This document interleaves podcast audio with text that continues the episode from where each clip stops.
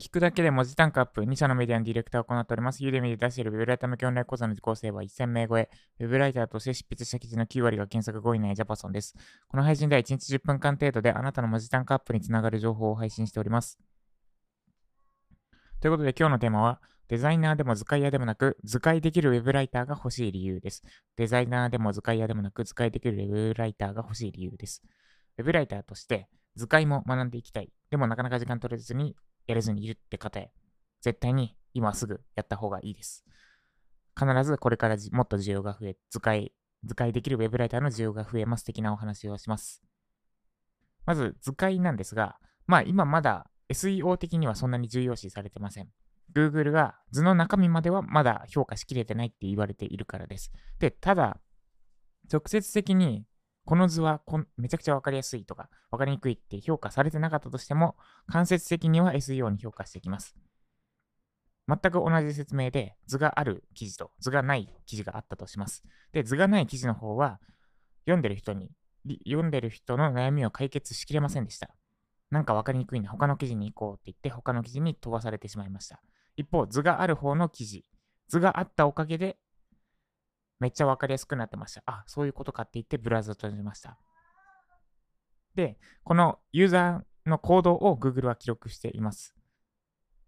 図がなかった方の記事は他のサイトに飛んでしまったから、あ、この記事だけでは悩みが評価できない、悩みが解決できないんだなと評価されます。で一方で、図が入ってた記事、悩み解決、あ、ブラウザを閉じたから悩み解決できたなって評価されます。こういうふうに、わかりやすい図が入ってるかどうか自体は評価されないけど、図があることでユーザーの行動が変わる可能性があります。で、Google はユーザーの行動を評価しているので、間接的に図があることで、もしかしたら SEO の順位に影響があるかもしれません。あるかもしれませんというか、影響が、影響しうるということになります。なんで、図はめちゃくちゃ重要です。で、この図にお金をかけているメディアはあまりいません。でも、そこはチャンスだなと思って、私はこれからもっと記事に図解を入れていこうと思っております。で、そうなった時にデザイナーでもなく、図解屋でもなくて、図解できるウェブライターが欲しいって私は考えております。なんでなのか理由を説明します。前置き長すぎですね。で、えー私、ちょっと話それるんですが、ユーデミーのコース、ユーデミーで出しているウェブライター向けのオンライン講座のコースのスライドは、ジャパソン、私自らが作っています。これ理由3つあって、まあ別にスライド作りは外注もちょっと検討したんですけど、あ、これはやっぱ私が作った方がやりやすいなって思ったんで自分で作ってます。で、理由3つあって、1つはスライドを作成しながら私自身が話す内容を整理している。思考の整理をしているからです。あのスライド作りがないと、結局何話そうかなって喋る時間が増えるので、正直、そのスライド作りを他の方に外注したところで効率化にならない。結局別の考える時間が必要になるので、なら効率化にならないなってとこで、それが理由の一つです。スライド作成しながら話す内容を整理してるから。で、二つ目が他人の作ったスライドで話したくないからです。えーこれは私のエゴなんですけど、ちょっとなんか自分でこう話すから、こういうスライドが必要みたいなのをこだわりたい。こだわりたいというかですね、ちょっと若干やりづらさを感じてしまうんですよね。他人の作ったスライドだと。もちろんそうせざるを得ない時もあるんですが、まあ選択できるんだったら、だったら自分で作りたいっていうのがあります。これが理由二つ目ですね。他人の作ったスライドで話したくないから。で、三つ目が、これが最大の理由、三つ目にして最大の理由なんですが、スライドとそのトークのバランスを取りたいからです。これなんかすっごいややこしくなりそうなんですが、スライドとトーク2つ合わせて100の理解をさせたいみたいな感じなんですね。で、スライド100、トーク100だと、盛り込み、盛り盛りになっちゃって、なんだろうな。うんニンニク、油、や、ニンニク野菜マシマシ状態みたいな。ちょっと伝わりますかね、これ。えっと、ボリューミーになりすぎちゃう。だ意識してるのは、と、スライド2割、トーク8割です。でこの調和、このバランスで情報を伝えたい。だから、トークだけで完結するようだと、スライドが余計な冗長になるし、で、スライドに、スライドだけ読めば理解できるような内容だと、トークいらなくなっちゃうんですよね。だから、なので、その、ボリューム感、ちょうどいいボリューム感で、かつ分かりやすいバランスっていうのが、スライド2割、トーク8割だなと思ってます。で、トークの方が多めにしてる理由としては、後でながら聞き、音声だけ聞いたときに、8割ぐらいのボリュームであれば、その2割を頭で保管できるからですね。1回図解付きで聞きましたと。で、その後音声だけで聞いたとします。で、そうすると、その残りの2割って、まあ、頭で覚えているので、音声で聞いても支障ないレベル。で、これが55とかになっちゃうと、えスライドないとさすがに思い出せないくなってしまうので、まず8人を意識してます。です。で、この調和、8人のバランスが多分、えー、デザイナーや図解屋さん？図解屋さんっているのかな？図解屋に依頼したときに取りにくい。でこのちょっと図に情報多すぎるなと思ったときは微調整するし、あるいはトークの方を、まあ、こう話す予定だったけど、この図が入ったからちょっとこの説明もうちょい減らすかみたいな微妙に調整してるしてます。で、これ具体例で言うと、例えばサウナで、私の大好きなサウナであるアウフグースの説明をするとします。で、これ、まず声だけで説明しますね。アウスアフグース何か知らない方のために。アウフグースっていうのは、フィンランド式のサウナで行われる、なんだろう、えっと、イベントです。イベントというか、です。フィンランド式のサウナってサウナストーンに水をかけて蒸気を発生させて、で、その蒸気で蒸されるみたいな状態なんですね。で、アウフグースっていうのは、そのサウナストーンに、えー、スタッフの方が来て、で、水たくさんかけて、で、タオルでその空中を、タオルぶん回して、蒸気を下に下ろして熱くする。室内を熱くした上で、一人一人にタオルでその熱い蒸気をぶっかけていく。熱い蒸気じゃないな、熱い空気をタオルでバサーンって仰いでくれる。そんなサービスです。で、今これ、こんな感じで声で説明しました。で、もし、私このアウフグースの説明をユーデミーで説明する、ユーデミーとか YouTube とか、声だけじゃなくて動画も画像も使える場面で説明するんだったら、もちろん、えー、アウフグースの動画を使います。アウフグースってこんなやつですって言って、アウフグースを実際にやってる動画を見せる。だってその方が伝わるじゃないですか、絶対に。で、動画使って、で、こんなやつですでおしまいにします。で、この動画使った後に、詳細に説明したと説明しちゃうとくどくなるんですよね。アウフグースこんなんですって動画見せました。で、今やったみたいにサウナストーンっていうのがあって、みたいな、今まさに私がした説明を動画プラス、もう声だけで伝わるような説明をしちゃうとくどくなる。で、これ今極端な例なんで動画で説明しましたけど、スライドと声においても同じことが言えると思ってます。思ってますって今日言い過ぎですね。思ってて、で、なんで他人の作ったスライドとトークだと、その、くどくないか、くどくなく、かつ足りてないギリギリが攻められないというか、調整がしにくくなる。もちろんめちゃくちゃ相性のいい方で、なんか私の伝えたいことを組んでくれてって方なら、それが実現できるかもしれないけど、まあでもだ、自分でやった方が多分簡単多分なって、今のところも、今のところの考えです。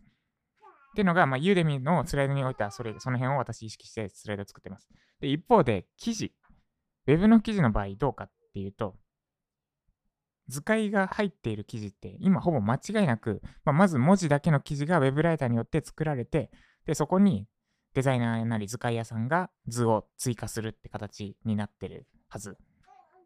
多分、受注くこのやり方のはず。で、こうなったとき、このやり方だと、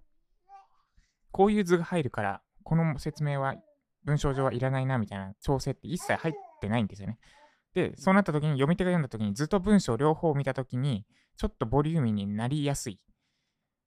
で、図があることで説明の不要な文章も出てくるし、あるいは図がちょっと足りないなら、もっと説明しなきゃいけないって文章も出て、あ、これ出てこないかな。まあ、出てこないか。文章だけで伝わるように書いているのに、そこに図を足すと上調になりやすいってことですね。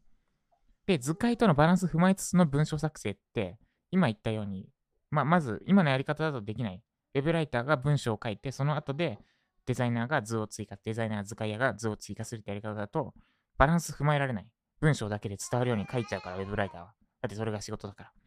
で、そうなった時に、その図解とのバランス踏まえつつの記事作成、文章作成っていうのは、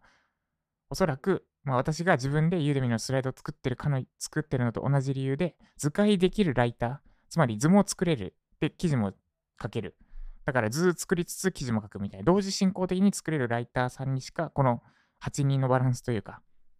まあえー、ウェブの記事の場合は8人じゃなくなるかもしれないけど、その絶妙なバランスを維持しつつ、ずっと文章を2つを持って初めて完成するみたいな記事は、多分図解できるライターが文章を書きつつ図解を足すしか不可能じゃないかなというところです。だから私は今デザイナーでも図解屋でもなく図解できるウェブライターが欲しいです。以上、デザイナーでも図解屋でもなく図解できるウェブライターが欲しい理由でした。ではおさらいです。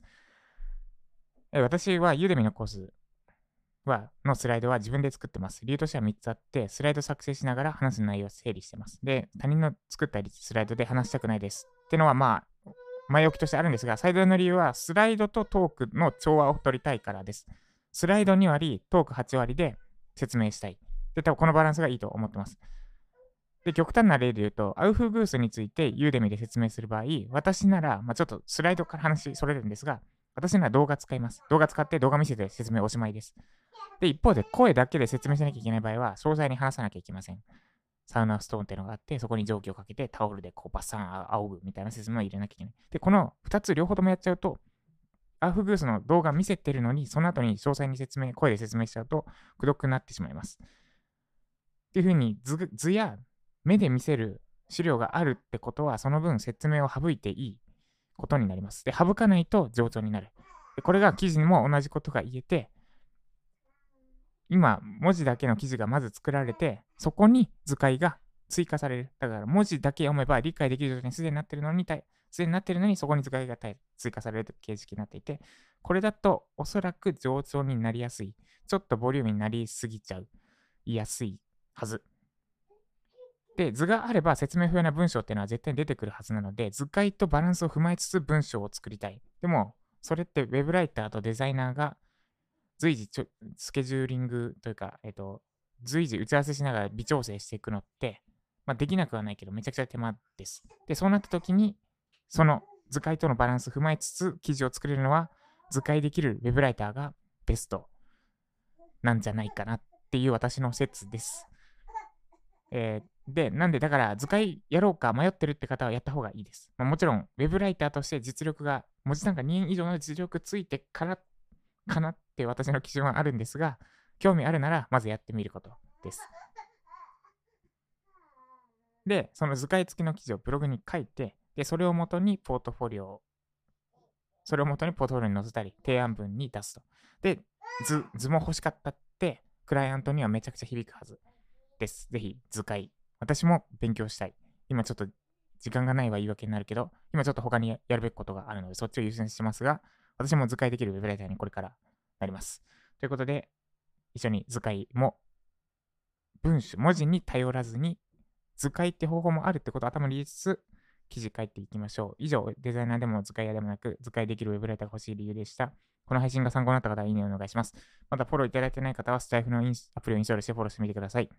元ジャパソンさんから聞きたい、知りたい、学びたいって方は、ユーデミのコースの受講をお勧めします。アラサー・リーマンがライティングを学ぶべき3つの理由というコースを今だけ無料で出しています。文字単価が上がらずなね、低単価で疲弊したり、あるいはウェブライター、これから始めようとしている方、もしくは、ちょっと今のままじゃ稼げないから、やっぱ他のことやろうかなって悩んでる方は、ぜひ一度見てみてください。何かしらヒントが込められているはずです。何かしらヒントになるはずです。ということで、今日は、まあいいか、一旦切ります。以上、ジャパソンでした。